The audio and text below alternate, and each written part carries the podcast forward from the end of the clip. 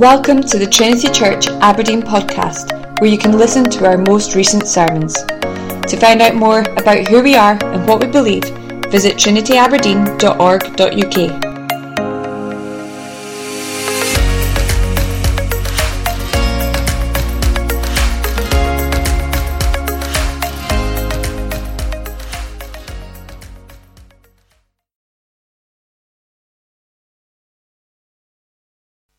the prophet Isaiah this morning for the fruit of the Spirit, gentleness. And uh, as you turn to that, as you find that in your Bibles, I want to commend this book to you once more, this book that we've been selling. From next Sunday onwards, we're going to have a bookstall available at church, a Christmas bookstall with uh, books for yourself for Christmas and other books that you might want to give as gifts for people. if you haven't yet picked up this book, next week might probably be your last chance. I think there's just uh, a few copies of this left. It's called The Character of Christ, the Fruit of the Spirit in the Life of Our Savior. Um, for my money, the chapter in here on gentleness is worth uh, the price of the book. It's so good. It's basically what you're getting this morning. Uh, but please do pick that up and read it. Uh, you will enjoy it hugely. I want to commend that to you. Isaiah 42, and I'm only going to read to verse 9 of this chapter.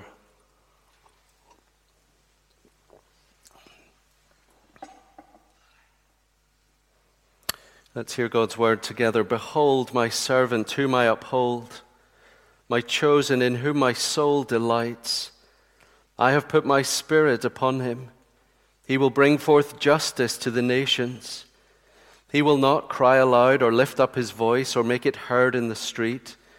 A bruised reed he will not break, and a faintly burning wick he will not quench. He will faithfully bring forth justice. He will not grow faint or be discouraged until he has established justice in the earth, and the coastlands wait for his law. Thus says God the Lord, who created the heavens and stretched them out, who spread out the earth and what comes from it, who gives breath to the people on it and spirit to those who walk in it. I am the Lord.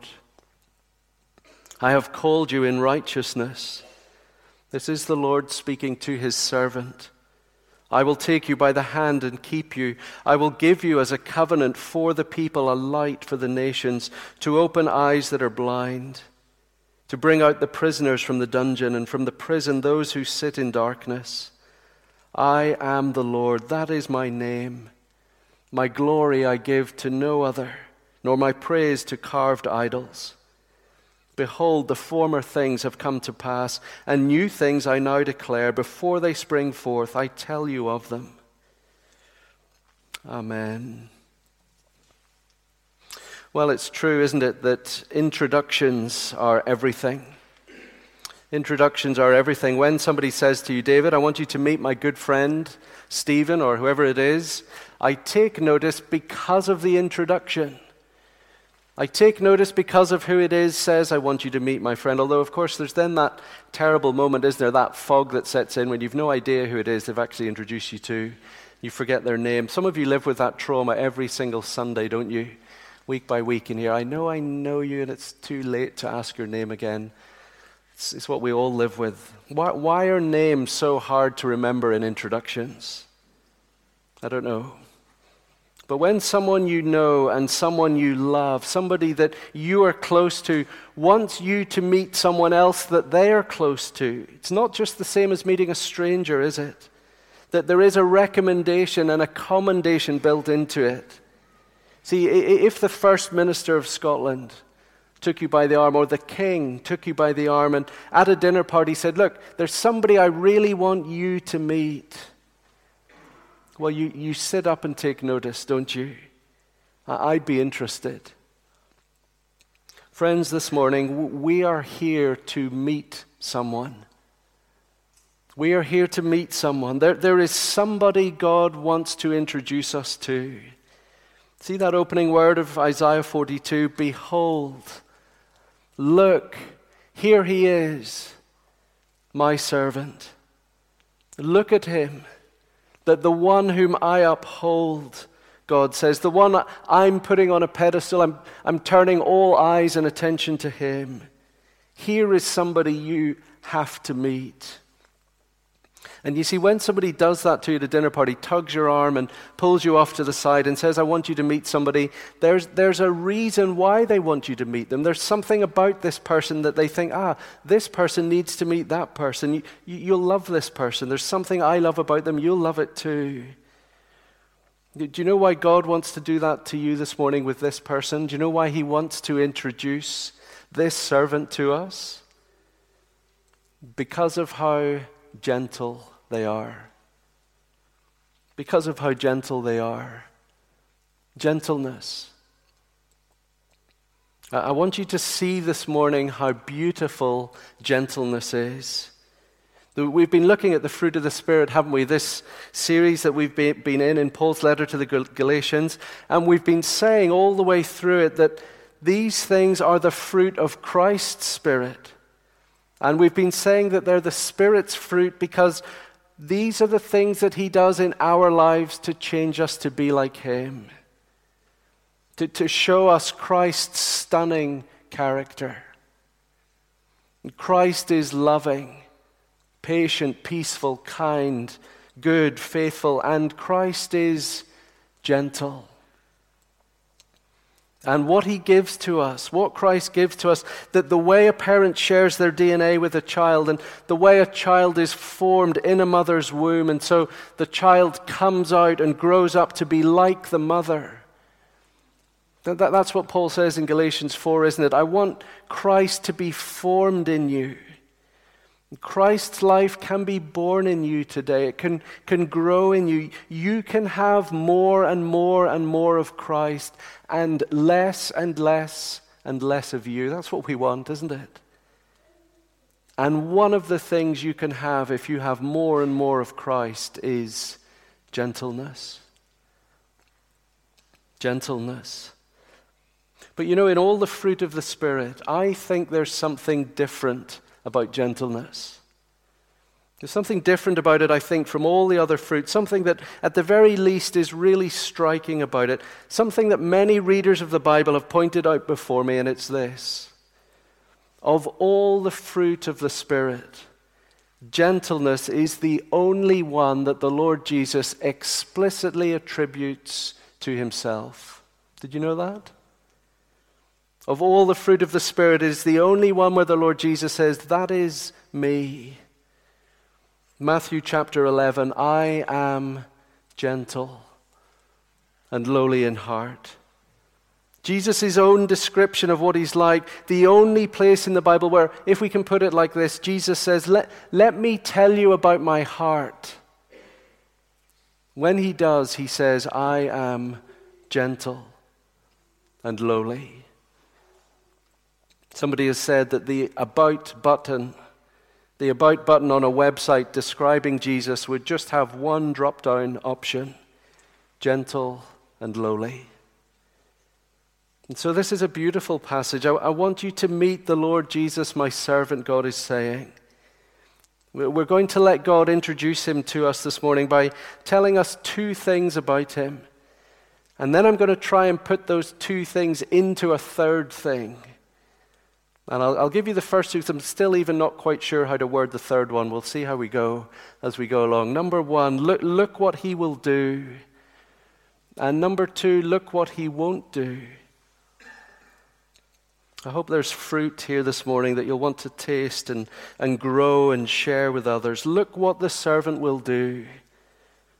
See, the, the, this servant in Isaiah 42, he has one job to do, one job. God upholds him. You see what God says about him? Literally, literally, that word uphold, God says, I've got him in my hand. I grip him. I hold him fast. He's mine. He's safe. He's chosen by me. God delights in him. God delights in him with all his heart, and God puts his spirit on him. And because of that, this servant has one central task. Do you spot it? It's there in verse 1. He will bring forth justice to the nations. Look at verse 3. He will faith, faithfully bring forth justice. Verse 4. Until he has established justice in the earth. It's always helpful, isn't it, to have a job description given to you in advance. The successful applicant for this job, it reads, will be such and such, and they will do such and such. The, the, the person you're meeting, says God, verse 1, will bring justice to the nations. Verse 3, will bring justice. Verse 4, he will establish justice on the earth. Now, here is a gigantic task a mammoth undertaking. See, you, and I normally think about justice in, in narrow terms, don't we? The, the court of the land dealing out uh, a decision, that the judge awarding damages, punishing the guilty, freeing the innocent. But here, this word justice is more than that. It's so much bigger. The, the, the word justice means the order that God has given to the whole world the order that God has placed on the whole universe. This word justice means everything in its right place, in the right way, at the right time, for the right people. This man will bring about a perfect people in a perfect society, in a, in a perfect earth. See, look, look at the second half of verse 4. He will establish justice in the earth, and the coastlands wait for his law. Other translations say, In him the islands will put their hope. See, th- this servant, this man, will have words to speak. He will reveal what is really true. And when he speaks, what he says will be right, and it will be right in all the earth, for all people, in all places, at all times. It's an astonishing scope, isn't it? What do you think when it rolls up to election time and you hear politicians pulling down the other party and lifting themselves up and saying, This is what I will do? We've had however many years of austerity and ruin and everything's awful, but vote for me and all will be well. What happens to you in your mind and heart? What would you think if one of those leaders said, I promise not just to fix Scotland but to fix the entire earth. I promise to right the world. And in my words, the very coastlands of the earth will put their hope. See, think about these words. It's not fair. It's not fair. When was the last time you heard that? Some of you heard it this morning. Some of you are going to hear it this evening by the end of the day. We, we go through phases, don't we? I think most families at some point, if you're going to put up, you know those things that families get a, a family coat of arms, you get the nice picture and the name, and then the family motto underneath. Most of us go through phases where the family motto would be, It's not fair. We all know our rights, don't we? We all know what we, what, what we deserve, and everybody else is trampling all over it. When was the last time you said it's not fair? Or when was the last time you felt it's not fair? I want you to meet someone, God says, this servant, the Lord Jesus, someone, someone who is going to change that feeling you have and change it forever. And not just for you, for all the earth. All the earth will come to know him. What a task what he says, people on the farthest reaches of the globe will come to love. Do you know that? Do, do, you believe that this morning? That because of this person that God says, I want you to meet, worldwide transformation is possible.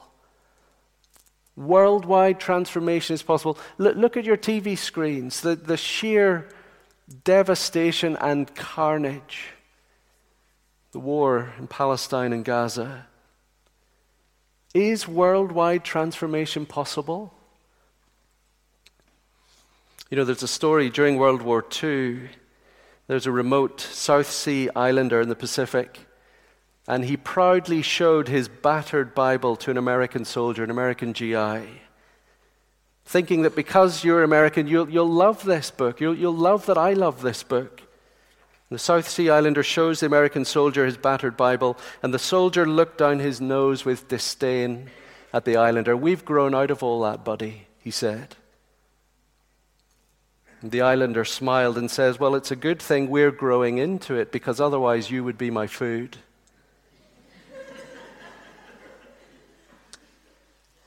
Worldwide transformation. That the islands, the coastlands, the, the remotest places of the earth trusting the servant. I, I want you to meet my servant, says God. There's somebody you need to meet the Lord Jesus, He will bring my perfect rule to the farthest corners of the globe. His words will transform men and women and boys and girls and homes and cities and cultures. Do you see what verse 4 is saying? Even Aberdeen one day. As these words are spoken, nobody knew Scotland even existed. And here we are, loving His law, waiting for His law, trusting Him. It's all because what he speaks will be so good, so true, so right, so beautiful. See, that this word justice, it, it means the kind of once for all decisive clarity that decides something absolutely in absolutely the exact, the exact right way. It's, it's the equivalent of uh, the video referee in cricket or rugby. You know what happens? The, the umpire sees something and he's not sure if he's 100% right. Did the ball brush the leg? Was the ball properly grounded for a try? And we go to the video referee who has six screens in front of him, perfect sight, perfect hearing. He watches it from every possible angle. He has all the information to hand, he has all the knowledge needed to make the decision. And he makes the decision once and for all, and everybody can see it on the screen, and the crowd are happy. Justice has been done, harmony is restored. I have someone who will do that, says God. I want you to meet him. Friends, here's an even richer way of seeing this. Not just look what he will do, secondly, look what he won't do. Look what he won't do. Number two, I want you to look at verses 2 and 3. Put your eyes on those verses. There are seven negatives. Seven things which contrast, don't they, so starkly with all the ways we normally see leaders operating. He will not cry aloud. He will not lift up his voice. He will not make it heard in the streets. He will not break a bruised reed. He will not quench a faintly burning wick. And look at verse 4 He will not falter. He will not be discouraged. Even before we look at the details of it, isn't it beautiful? It's, it's the person who God wants to introduce you today, his, his chosen one, his CEO of the universe. These verses say you always, always know where you stand with him. There, there are things he will do, and there are things he won't do. Look at the verbs in verse 2 crying aloud, lifting, making it heard. Those verbs say that this servant is not self assertive. He, he's not out to startle you. He's not out to dominate you or, or to shout others down. He's not out to advertise himself. This servant has a ministry that is quiet, unaggressive, unthreatening. Look how it builds, verse 3. He will not break a bruised reed. Do you know what that means? Do you know what that means? He, he will never, ever be dismissive of the kind of people everybody else is dismissive of. However useless or beyond repair they seem to be, you know, something's broken, chuck it in the bin. No, no, says the servant. Here, bring it here. Let me see it. Let me hold it. And he takes it in his hands.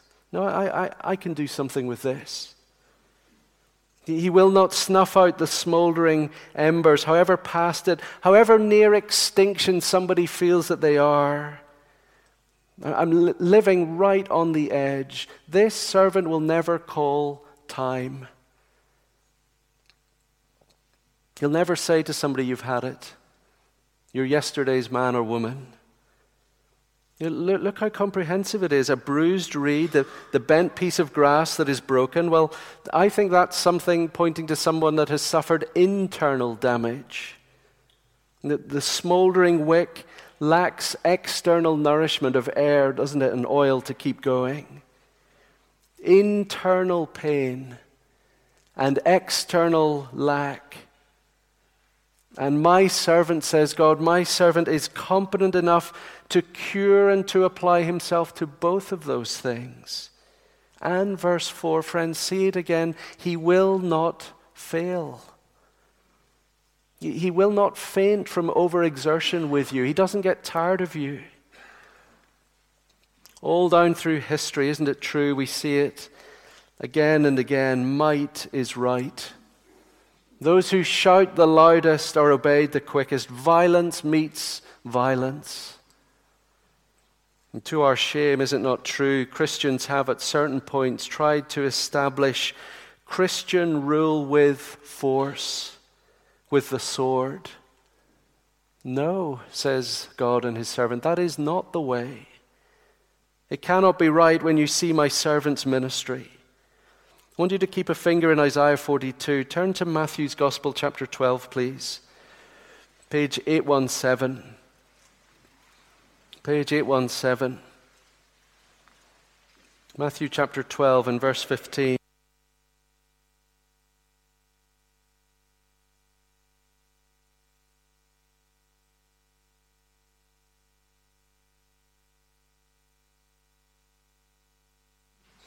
Matthew's Gospel, chapter 12, verse 15. The Lord Jesus, aware of this, aware that people were beginning to conspire to remove him, destroy him, withdrew from there, and many followed him, and he healed them all, and he ordered them not to make him known.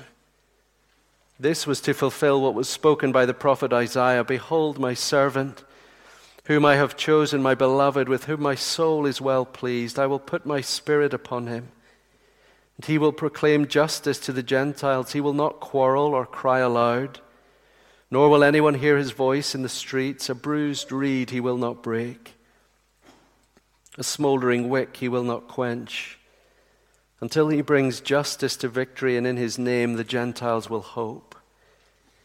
See, here in Matthew's Gospel, the Lord Jesus has healed all their sick.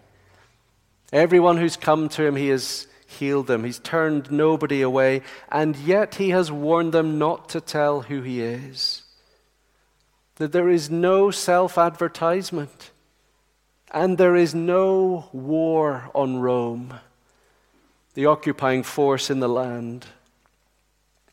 No, instead of those things, there is only the quietly beautiful spreading of God's righteous, glorious, holy rule on the earth. And the sick are being healed, and the edges of darkness are being pushed back and back and back. And so, brothers and sisters, this morning, I want to say this to us more than an introduction to this man, more than an introduction to him, there is an invitation to him as well. Just put your eyes back on chapter 11 of Matthew. Matthew chapter 11, verse 28. See, what, what would it be like if the greatest person in, in the land introduced you to one of the people that they think is the greatest person, and that great person says, Do you know what? Here's my number. Call me anytime. What, what does the Lord Jesus say? Verse 28 Come to me, all who labor and are heavy laden, and I will give you rest. Take my yoke upon you and learn from me, for I am gentle and lowly in heart. And you will find rest for your souls, for my yoke is easy and my burden is light. I want to introduce you to the most gentle person in the universe. And when you meet him, what does he do? He invites you. Come. Come to me. Dane Ortlund says this teaches us that the Lord Jesus Christ is the most understanding person in the universe. The posture most natural to him is not a pointed finger, but is open arms. That, that is his heart. Open arms. I want to ask you this morning do you feel trodden on? trampled on, walked all over like a piece of grass. Pe- people haven't even noticed you. You are a flickering flame of life. You're, uh, you only have left this morning a flickering flame of love for Jesus. Nobody knows it, but the fire is nearly out. The flickering flame of love for others is all that's left. Your faith sometimes feels almost non existent. So it's, it's, like the fire in your living room in the middle of the night. You come in at 3 a.m. and it's just a tiny little, tiny, barely shining coal still burning. Internally damaged, externally deprived. Do you see what God is saying to us about the Lord Jesus? He, he never ever comes close to you and says, I, I told you so. Not, not again. He never lectures, never says, Look what you've done now. No piercing sword, no great white steed, always only the words we need. No shouting voice, no enforced surrender, always only a touch so tender. No harsh command, no crushing weight, always only love so great. See, see, gentleness, this is not my definition. Somebody has said it like this gentleness is handling something appropriate to its nature treating something the way it is meant to be treated. That's gentleness. You know what happens in Royal Mail? You, you go to put a, something in the post that's really breakable, and you get a big sticker, and you put the sticker on the top of the box fragile, handle with care. Now, I, I need to tell you, friends, as somebody who spent a summer once working in the Royal Mail, that that label, fragile, handle with care, does not mean fragile, handle with care. Packages are treated the exact opposite because it says fragile, handle with care. It's a real shock to you to discover that. Let me assure you, for uh, an industry with a lot of young men working in it, reading a sign saying fragile, handle with care, it's equivalent to saying wet paint, do not touch. We, we were not gentle with packages that said, be gentle. You see, for us as human beings to be fallen people, finite people, sinful creatures, it means that all of us this morning, we have a fragile handle with care label somewhere on us. Somewhere on us, we're carrying that label fragile, handle with care. We, we have it tattooed on us because we're human beings. Oh, we, we cover it up, sure, with clothes and labels and roles and degrees and power and prestige. But, friends, pretty soon, one way or another, the harsh realities of life find us, don't they? One way or another, all of us. Other people, the world, illness, conflict, problems, all of those things you know pay no attention to a label saying fragile, handle with care. Life just grabs us and tosses us around, right? You know that. I know that. But, but God is saying, look, that, that's why I want to introduce you to my servant, my son. That's why himself, the Lord Jesus, says, Come to me. Because let's put it like this when he sees a fragile handle with care label, it does not ignite in him the desire to do the opposite that happens to sinful people. No, no, to him, a fragile label he will not ignore. A bruised reed he will not break. What, what you find as you come to Jesus, well, we sing it often, don't we? In his hands he gently bears us. He, won't stomp all over you, He won't push you down further and leave you in the dust. No, He, he will be gentle with you. Uh, in, in that book that I mentioned, Jonathan Landry Cruz's book, The Character of Christ, he's a lovely illustration. He says, Think about a newborn baby. And he says, Some people are drawn to a newborn baby, and some people are threatened by a newborn baby. They're threatened by fragility. Have you ever tried to hand a newborn baby to a 13 year old boy? You know, they kind of lock their arms, they go completely rigid, holding the baby, squeezing it, because they're terrified they'll break it. They, they, they're scared of the fragility, they don't know how to handle it. And yet, others, of course, are like a magnet. I want to hold it. I want to hold it close. They're, they're drawn to fragility. Landry Cruz says that is how Christ feels about you and I. When he sees it, he comes near to it, not away from it. One Puritan theologian said, He will not only not break, and He will not only not quench, but so much more, He will cherish those with whom He so deals. So here, here's the third thing. I want to finish with this. Here's how I'm going to try putting it, okay? This is, this is the risk in the sermon. True gentleness is the combination of what he will do and what he won't do. True gentleness is the combination of the things the servant will do and the things that he won't do. Well, I want you just to have Isaiah 42 open in front of you again. Notice in Isaiah that the gentleness of Jesus, in verse 2 and 3, the gentleness of Jesus is not the soppiness of Jesus. Do you notice that? The Jesus of verses 2 and 3 is the one who rules the nations by his law. His rule extends to the ends of the earth. The, the gentleness of Christ in verses 2 and 3 in the middle is sandwiched in verses 1 and 4 with his iron rod, his rule. So I want to put it like this, friends gentleness is the combination of someone who knows how to bring justice but in a tender way. Gentleness comes from strength. Gentleness is not weakness. Meekness is not weakness. Listen, here's how somebody has put it Meekness is the virtue that restrains the onslaught of anger. Meekness is the virtue that restrains the onslaught of anger. The gentle man is the man who is completely in control of his anger. The gentle Christian is the one who has authority over their hot emotions.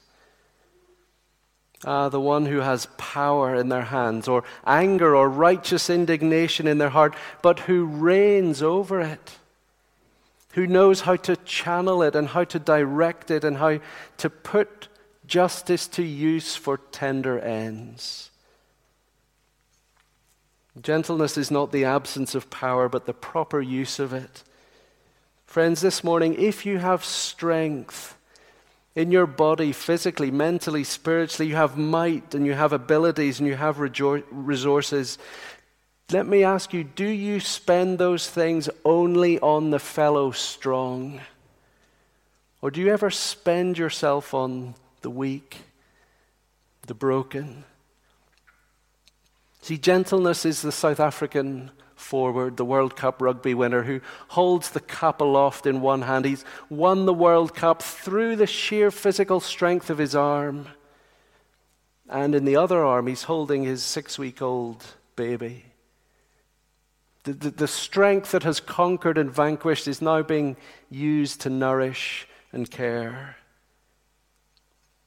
Friends, are, are fragile people drawn to you? Do, do, they know that with you they're safe? Your strength will be for them, not against them? Or are they fearful of you? And, friends, more than being gentle, do you notice Jesus says in Matthew 11, gentle and lowly? The great one the so high up one came down so low. See, it's one thing, isn't it, to handle with care, one thing to be gentle with something fragile, but it is another thing to associate yourself with the fragile thing and to become wonder of wonders like the fragile thing yourself. Oh, I, I, I cannot take it in that one so high would be so lowly for me for you that He would come that close to us. And as He comes close, to handle us gently. I want to ask you this morning do you ride a high horse? Gentleness is found near the ground, isn't it? Listen, listen to a man called F.B. Meyer. He said this I used to think God's gifts were on the shelves, one up above the other, and that the taller we grew in Christian character, the more easily we could reach and take God's gifts. Now I find that God's gifts are on shelves, one beneath the other. And that it isn't a question of growing taller, but of stooping lower. And that we have to go down, always down, to get God's best gifts. In Christian service, the branches that bear the most fruit hang the lowest. So true, isn't it? This fruit, friends, gentleness, is found really, really low. Do you remember how wise Jesus was? He hears his disciples arguing about which of them is the greatest. Like King Solomon, who knew how to take a human person and make a visual aid out of it, what does Jesus do? He hears the disciples arguing, he gets a child and puts a child in the middle of them and says, Okay, take care of that child then. And true greatness is caring for the weak spending yourself on the weak for the weak. Have you ever done that, friends? Romans chapter 12, verse 16 live in harmony with one another.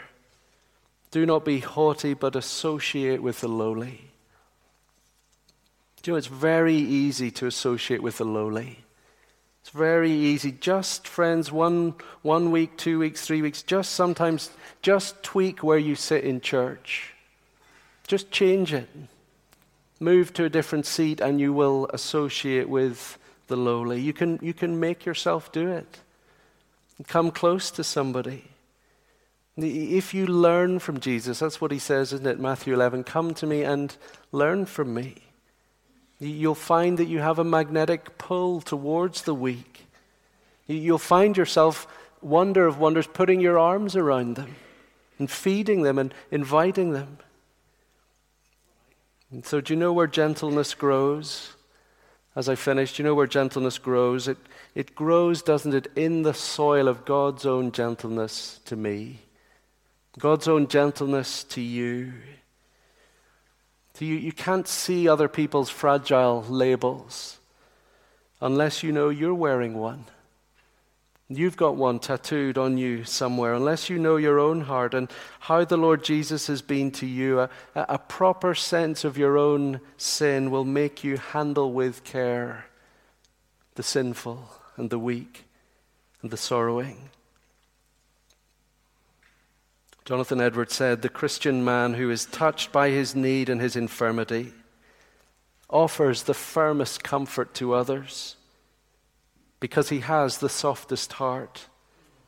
He is richer than others, but he is poorest of all in spirit. He is the tallest and the strongest saint, but he is the least and tenderest child among them. It's quite a thought, isn't it? To be like the Lord Jesus, we need to be gentle. To be like the Lord Jesus, we need to be lowly. And how astonishing that He, the great one, the great one should be our servant. So let's worship him together.